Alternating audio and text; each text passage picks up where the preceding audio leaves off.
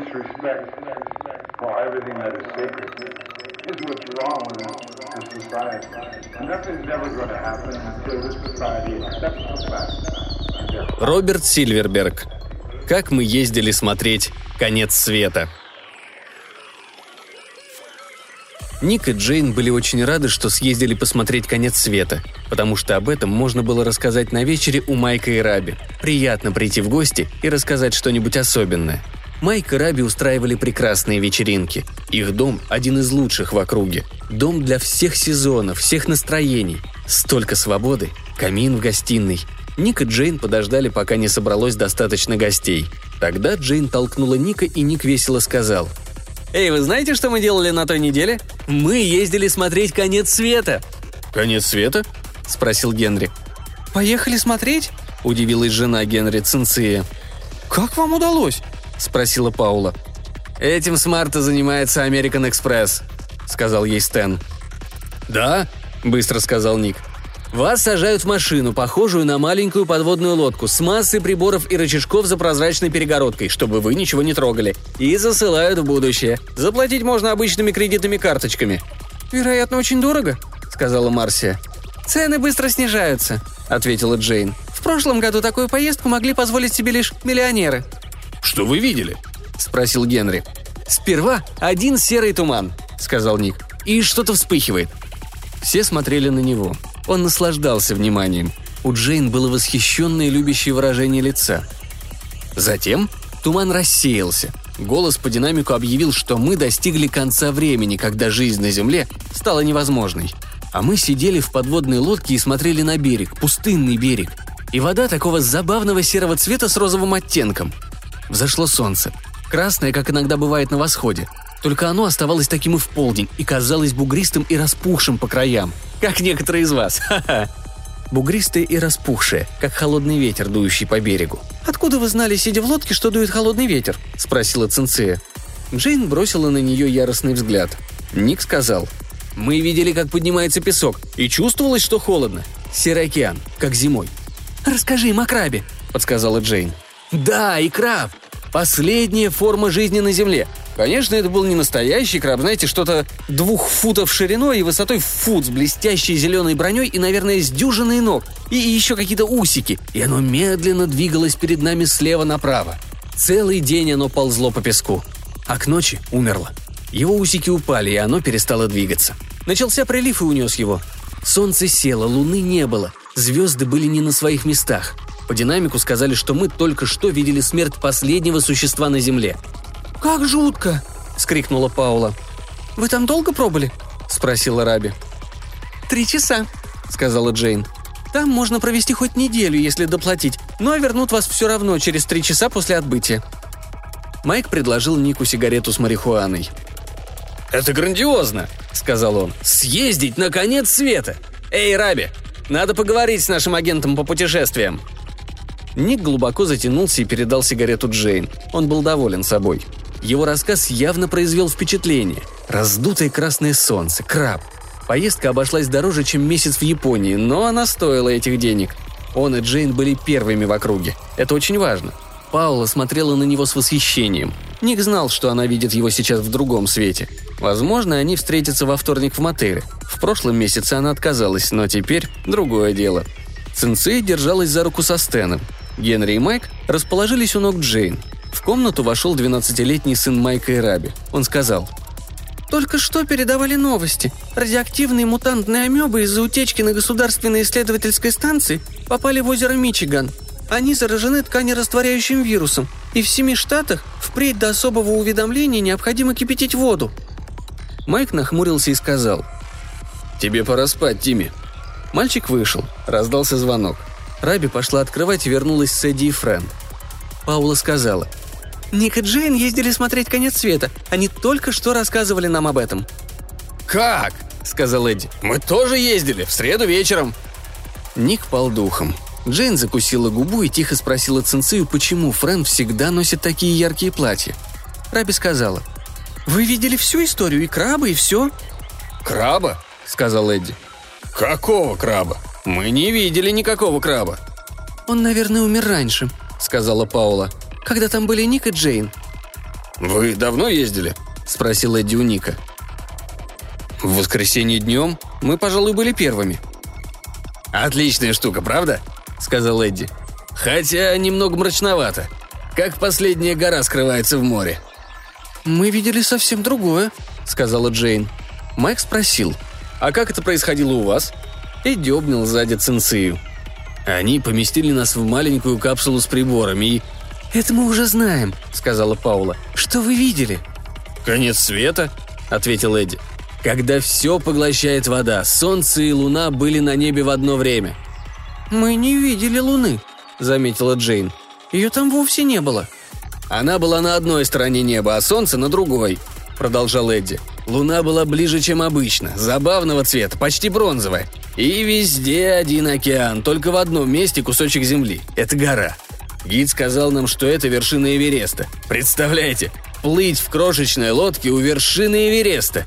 Может быть, футов 10 возвышалась. А вода все прибывала выше, выше, выше. А над вершиной – хлюп! Не осталось никакой земли. «Как странно», — сказала Джейн. «Мы тоже видели океан, но был берег и песок, и медленно ползущий краб, и солнце. Вы видели красное солнце?» «Оно было бледно-зеленым», — сказала Френ.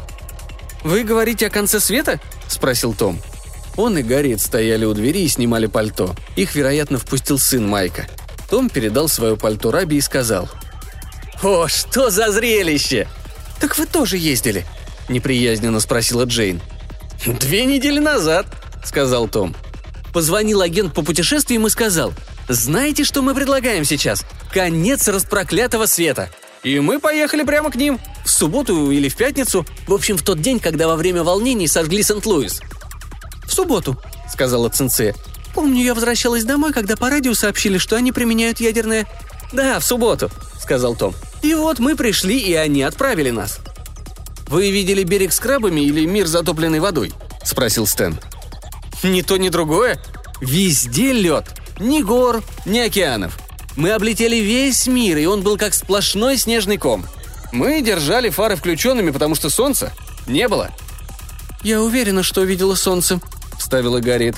«Как потухший уголек в небе. Но гид сказал, что его нельзя больше увидеть». «Как получается, что все видят разное?» — спросил Генри.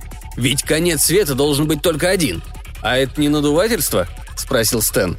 Все обернулись. Лицо Ника покраснело. У Френ было такое выражение, что Эдди выпустил Цинцию и погладил Френ по плечу. «Я не утверждаю», — неуверенно стал он оправдываться. «Просто предположил». «Мне все показалось вполне реальным», — сказал Том. «Выгоревшее солнце и земля ледяной шар. Конец распроклятого света». Зазвонил телефон. Раби пошла отвечать. Ник предложил Пауле поужинать вместе во вторник. Она согласилась. «Встретимся в мотеле», — сказал он, и она улыбнулась. Эдди снова обхаживал Цинцию, Генри неважно выглядел и с трудом боролся со сном. Пришли Фил и Изабель. Услышав разговор Тома и Френ на конце света, Изабель сказала, что они с Филом ездили туда позавчера. «Черт побери!» — сказал Том. «Ну, и как ваша поездка?» В комнату вернулась Раби. «Звонила сестра из Фресна. У них все в порядке. Землетрясение Фресна не затронуло». «Землетрясение?» — повторила Паула. «В Калифорнии», — объяснил ей Майк. «Сегодня днем. Ты не слышала?» Разрушен Лос-Анджелес и почти все побережье до Монтерея. Полагаю, что оно произошло из-за подземных испытаний новой бомбы в Мохавской пустыне». «Калифорния всегда страдает от ужасных бедствий», — сказала Марсия. «Хорошо еще, что эти амебы не распространились на запад», — заметил Ник. «Каково сейчас было бы в Л.А.?» «Еще дойдут», — сказал Том. «Два к одному, что они размножаются переносимыми по ветру спорами». «Как брюшной тиф в прошлом ноябре», — сказала Джейн. «Цепной тиф», — поправил Ник. «Я рассказывал Тому и Френ», — сказал Фил, — «какой мы видели конец света. Солнце превратилось в новую. Они все очень хорошо продумали. Я имею в виду, нельзя же просто сидеть, ждать и испытывать это, жару, радиацию и прочее. Сперва они привозят вас за два часа до взрыва, ясно? Уж не знаю, сколько триллиардов лет пройдет, но очень-очень долго, потому что деревья совершенно другие, с ветками, как веревки, и синими листьями. Еще какие-то прыгающие одноногие твари. «О, я не верю», – протянула Цинция. Фил не обратил на нее внимания. «Мы не видели ни следа людей, ни домов, ни телефонных столбов, ничего. Я думаю, мы вымерли задолго до того. В общем, они дали нам некоторое время, чтобы посмотреть на это. Не выходя из нашей машины, разумеется, потому что, как они сказали, атмосфера отравлена. Солнце стало постепенно разбухать. Мы заволновались, да, Изи? А что, если они просчитались? Такие путешествия – дело новое. Солнце становилось все больше и больше, а потом этакая штука вроде руки вытянулась у него слева. Большая огненная рука, тянущаяся через пространство все ближе и ближе. Мы смотрели сквозь закопченные стеклышки, как во время затмения. Нам дали две минуты, и мы уже почувствовали жару. А потом мы прыгнули на пару лет вперед. Солнце опять было шаром, только маленьким, такое маленькое белое солнце вместо привычного большого желтого. А земля обуглилась. «Один пепел», — с чувством произнесла Изабель. «Как Детройт после столкновения профсоюзов с Фордом», — сказал Фил. «Только хуже, гораздо хуже. Расплавились целые горы, испарились океаны. Все превратилось в пепел». Он содрогнулся и взял у Майка сигарету. Изабель плакала. «Те с одной ногой», — сказала Изабель. «Они же все сгорели». Она всхлипнула. Стэн стал ее успокаивать. «Интересно, все видят разные картины? Замерзание, или этот океан, или взрыв солнца. Я убежден, что каждый из нас по-настоящему пережил конец света в далеком будущем, сказал Ник. Он чувствовал, что должен как-то восстановить свое положение. Так хорошо было до прихода остальных. Конец света не обязательно один, и они посылают нас смотреть разные катастрофы. Я ни на миг не усомнился, что вижу подлинные события. «Надо и нам съездить», — сказала Раби Майку. «Давай позвоним им в понедельник и договоримся». «В понедельник похороны президента», — указал Том. «Агентство будет закрыто». «Убийцу еще не поймали?» — спросила Френ. «В четырехчасовом выпуске об этом ничего не говорили», — сказал Стэн. «Думаю, что он сумеет скрыться, как предыдущий». «Понять не могу, почему люди хотят стать президентами», — произнес Фил. Майк поставил музыку, Ник танцевал с Паулой, Эдди танцевал с Цинцией. Генри дремал, Дэйв, муж Паулы, был не в себе из-за недавнего проигрыша и попросил Изабель посидеть с ним. Том танцевал с Гарриет, хотя они были женаты. Она только вышла из больницы после трансплантации, и он был к ней чрезвычайно внимателен. Майк танцевал с Френ, Фил танцевал с Джейн, Стэн танцевал с Марси, Раби вклинилась между Эдди и Цинцией. Потом Том танцевал с Джейн, а Фил – с Паулой. Проснулась и вышла младшая девочка Майка и Раби. Майк снова уложил ее спать. Издалека донесся приглушенный взрыв. Ник снова танцевал с Паулой, но, не желая наскучить ей до вторника, извинился и отошел к Дэйву. Раби спросила Майка. «Ты позвонишь агенту после похорон?» Майк согласился, но Том сказал, что кто-нибудь застрелит нового президента и будут снова похороны. «Эти похороны уменьшают общий национальный продукт», — заметил Стэн, «потому что постоянно все закрыто». Ценция растолкала Генри и потребовала, чтобы он свозил ее посмотреть конец света. Генри был смущен. Его фабрику взорвали во время мирной демонстрации, и он оказался в тяжелом финансовом положении. «Луи и Жанет тоже должны были прийти», — сказала Раби Паули. Но вернулся их младший сын из Техаса с новой формой холеры. Фил сказал, «А одна пара видела, как разлетелась луна. Она слишком близко подошла к земле и разорвалась на куски. Один кусок чуть не разбил их машину». «Мне бы это не понравилось», — сказала Марси. «У нас было чудесное путешествие», — сказала Джейн. Никаких ужасов. Просто большое красное солнце, прилив и краб, ползущий по берегу. Мы оба были глубоко тронуты. «Наука буквально творит чудеса в наши дни», — сказала Френ. Майк и Раби решили съездить на конец света сразу после похорон. Цинцея слишком много выпила и нехорошо себя почувствовала. Фил, Том и Дэйв обсуждали состояние рынка. Гарриет рассказывала Нику о своей операции.